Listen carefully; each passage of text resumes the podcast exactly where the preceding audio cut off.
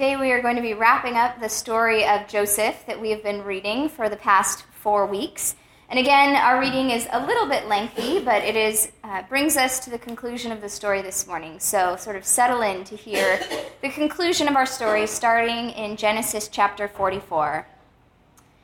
Then Joseph commanded the steward of his house Fill these men's sacks with food, as much as they can carry, and put each man's money on the top of his sack. And then put my cup, the silver cup, in the top of the sack of the youngest, Benjamin, with his money for the grain. And so the steward did as Joseph told him. As soon as the morning was light, the men were sent away with their donkeys. When they had gone only a short distance from the city, Joseph said to his steward, Now go and follow these men. And when you overtake them, say to them, Why have you returned evil for good? Why have you stolen my silver cup? It is, is it not from this that my Lord drinks? Does he not indeed use it for divination? You have done great wrong in doing this. When the steward overtook the brothers, he repeated these words to them. They said to him, why does my Lord speak such words as these? Far be it from your servants that they should do such a thing. Look, the money that we found at the top of our sacks we brought back to you last time from the land of Canaan. Why would we steal silver or gold from your Lord's house?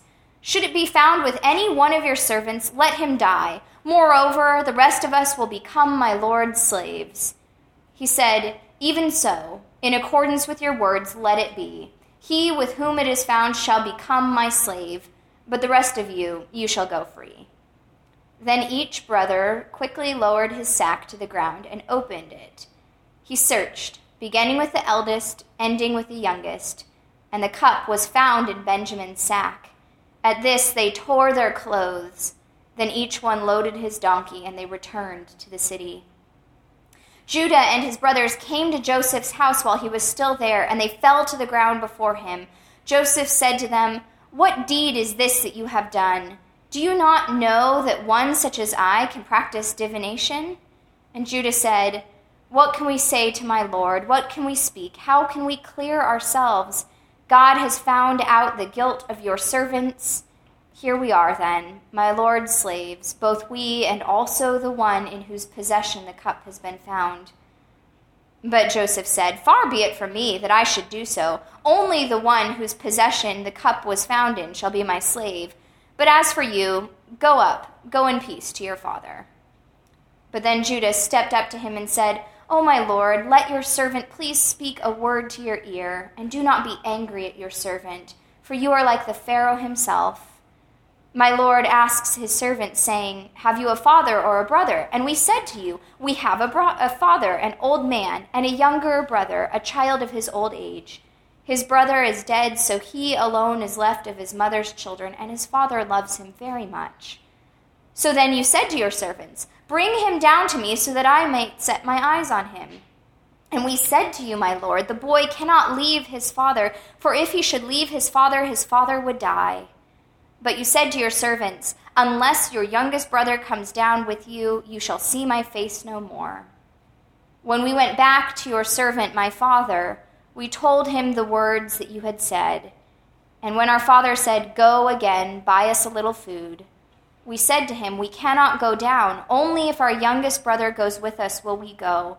For we cannot see the man's face unless our youngest brother is with us. So your servant said to my father, you know that my wife bore me two sons. One has left me, and I said, Surely he has been torn to pieces, and I have never seen him since. If you take this one also from me, and harm him therefore, when I come to your servant my father, the boy not with us, his gray hairs shall go down in sorrow to Sheol. His life is bound up in the boy's life. When he sees that the boy is not with us, he will die and your servants will bring down the gray hairs of our, your servant, our father. For your servant became surety for the boy to my father, saying, If I do not bring him back to you, then I will bear the blame in the sight of my father all my life. Now, therefore, please let your servant remain as a slave to my Lord in place of the boy Benjamin, and let the boy go back with his brothers. For how can I go back to my father if the boy is not with me? I fear to see the suffering that would come upon my father. Then Joseph could not control himself any longer before all those who stood by him, and he cried out, Send everyone away from me. So no one stayed with him when Joseph made himself known to his brothers. And he wept so loudly that the Egyptians heard it, and the household of Pharaoh heard it. And Joseph said to his brothers, I am Joseph. It is my father you speak of. Is he still alive? But his brothers could not answer him, so dismayed were they at his presence. Then Joseph said to his brothers, Come closer to me. And they came closer. He said, I am your brother Joseph, whom you sold into Egypt. And now do not be distressed or angry with yourselves because you sold me here. For God has sent before you, me before you to preserve life. For the famine has been in the land for these two years and there are five more years in which there will be neither plowing nor harvest. God sent me before you to preserve for you a remnant on earth, and to keep alive many survivors. So it was not you who sent me here, but God. He has made me a father to Pharaoh, a lord of all his house, a ruler over the land of Egypt. Hurry, go up to my father, say to him, Thus says your son Joseph God has made me Lord of all of Egypt. Come down to me, do not delay. You shall settle in the land of Goshen, and you shall be near me, you and your children and your children's children, as well as your flocks, your herds, all that you have. I will provide for you there. Since there are five more years of famine to come, so that you and your household and all that you have will not come to poverty. And now your eyes and the eyes of my brother Benjamin see that it is my own mouth that speaks to you. You must tell my father how greatly I am honored in Egypt, and all that you have seen. Hurry, bring him down here.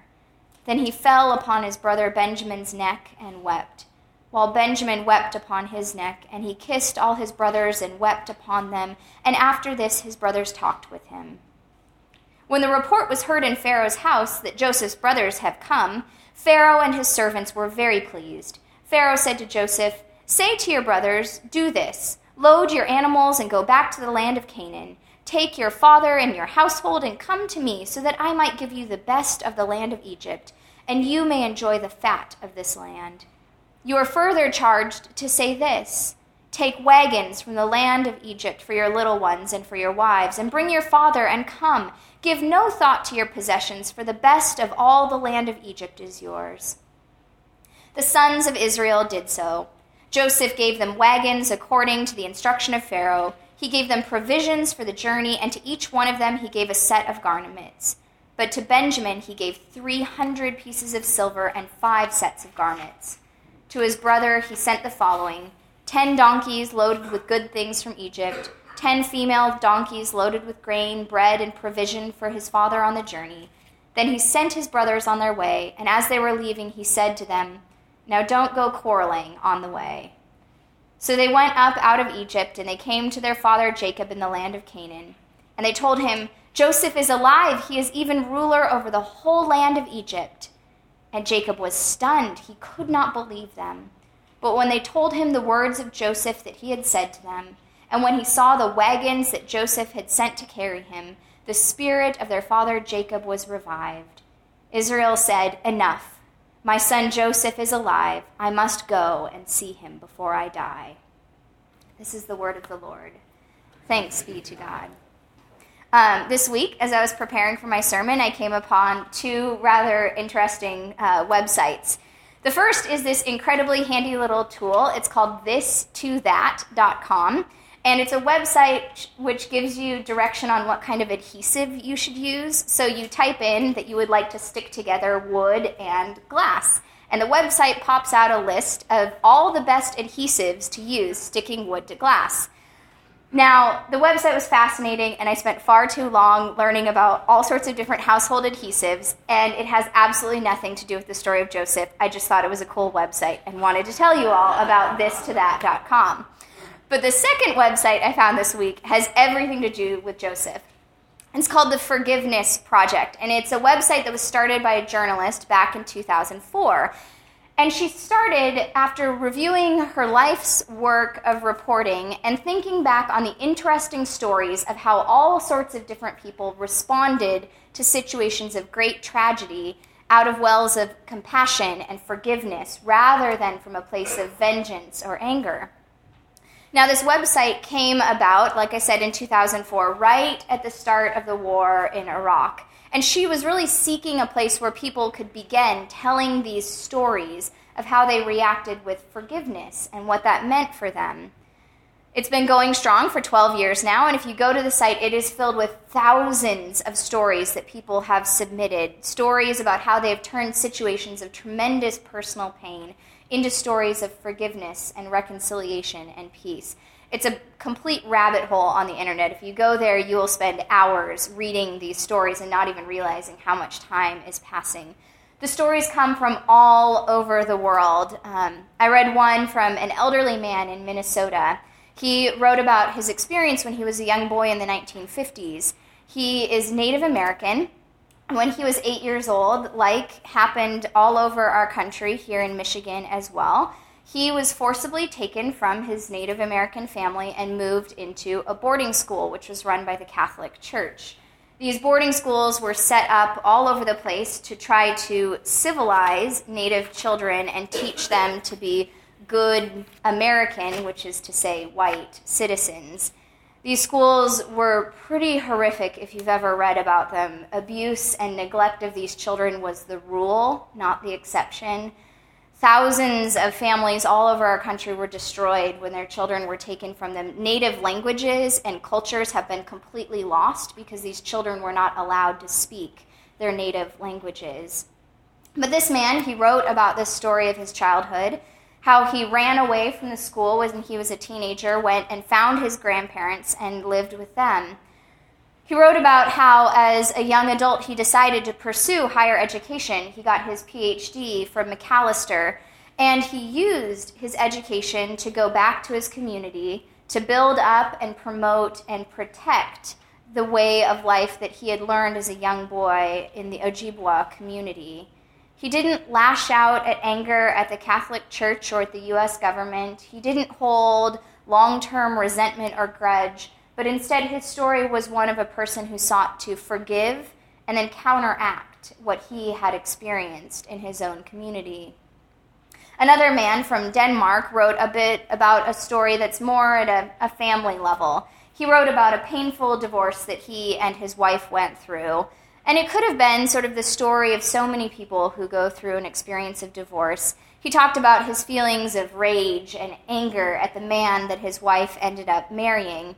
But then he talked about one Thanksgiving day, a Thanksgiving where he knew that night he was going to have to sit down and share dinner with his ex wife and their children and her new husband. And so, for some reason, he thought to himself, well, maybe he should clear the air. So, he invited this man out for a cup of coffee. And the two men, over coffee that day, over dinner that night, and the weeks ahead, ended up becoming great friends. They discovered they really enjoyed each other. Over the course of their life, both of these men learned to act as fathers to the children in the family. And it turns out, toward the end of his life, when this new husband ended up getting cancer, the ex husband was the person sitting at his bedside with him as he died, saying goodbye to someone who would become his friend and his family member, someone who originally he felt nothing but hatred for.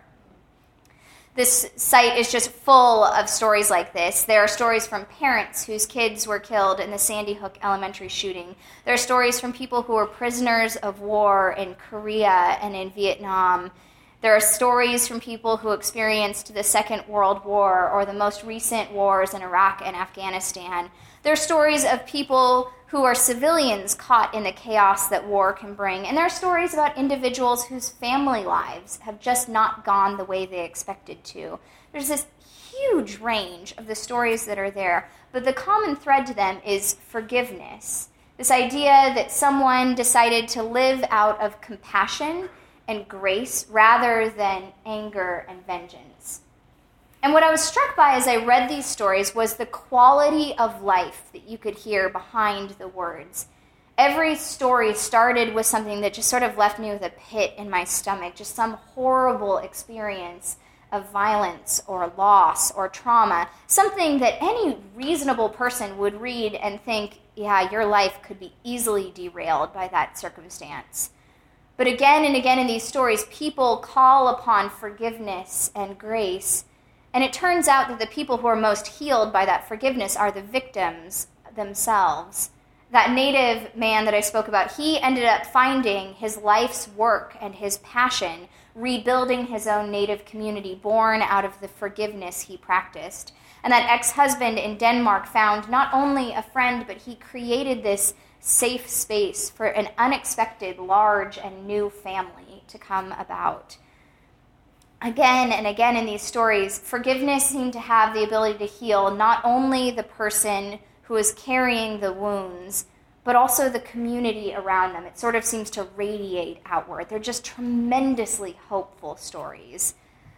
And I think that these stories about the power of forgiveness that to heal both individuals and their community this is the real power of the Joseph story we've been reading. All of the family drama, all of the false accusations, the dream interpretations, being sent to prison and sold into slavery, even his promotion to becoming Prince of Egypt. All of these up and down and twists and turns in this story seem to exist, at least in my reading of this story, to point us toward forgiveness. And the importance of forgiveness is the heart of this story. And to realize how important Joseph's act of forgiving his brothers actually is, we need to remember something about this family, about Jacob and his 12 sons. Now, Jacob, it's a little confusing in the Bible. He sometimes goes by another name. You might know Jacob as Israel. God gave him a new name, and God promised Israel that he would become the father of a great nation, that his descendants would outnumber the grains of sand on the beach. And we know from history that this did, in fact, happen. Those 12 sons of Jacob, Israel, they become the leaders of the 12 tribes of Israel, the people who found this great nation. Their children, their grandchildren, their great grandchildren, they become the nation of Israel, the chosen people of God. They bring about leaders that we know so well, like King David and King Solomon. And these people, they become the ancient ancestors of Jesus and, to some degree, the ancient ancestors of what modern Jews would consider themselves to be part of the people of God, the nation of Israel throughout time. But at this point, when the story of Joseph takes place, none of this has happened yet. It's just Jacob and his 12 sons. And so think about the tremendous power that Joseph really has in this moment. I mean, what would have happened if he had acted out of vengeance or anger and he had thrown his 11 brothers into prison or perhaps sold them into slavery or maybe had them killed. I mean, he was a prince of Egypt. He could have done anything to them. What if he had chosen to return them evil for evil? Or maybe not even evil for evil so much as what if he had just chosen to sort of punish their crime with an appropriate punishment? All right, you sold me into slavery, time to sell you back into slavery. I mean, it makes me wonder would the people of God ever have come about? Would the nation of Israel have existed? And on one hand, it's really easy to sort of say, well, yes, of course it would have. God is God is so big, God is so powerful. Of course, all things would have come about in some way or another. But if you think about it, this decision that Joseph makes to forgive his brothers, this is really the crux of the nation of Israel. This is the beginning of the people of God. They're in the hand of Joseph, and his decision to forgive them sets them on this path to becoming more numerous than the stars in the sky. And we know the ending of that story, so I mean, the suspense isn't really there for us. But at the same time, Joseph's act of forgiveness is a gift which echoes throughout the halls of the people of God. Our entire Old Testament would have been massively different had Joseph not forgiven his brothers right here. Jeremiah, the prophet, later tells the people of Israel that everything will work together for the good of those who love God and who are called according to God's purposes. And that is shown in Scripture again and again to be so very true. It's not that God is some like puppet master up in the sky directing everyone's individual words and actions. I don't think that's how God works at works. I think this is instead a story about our own responsibility to respond to what God is asking from us. It's a story about how Joseph responds to what God has asked from him. For God's good purposes to come to fruition here, for God's kingdom to be known on earth, we together are called to live in ways that God asks us to live.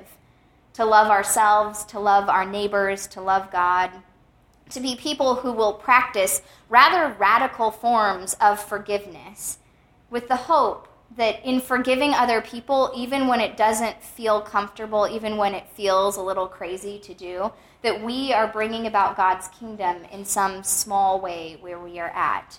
To be people who are going to turn the other cheek rather than strike back when we're hit.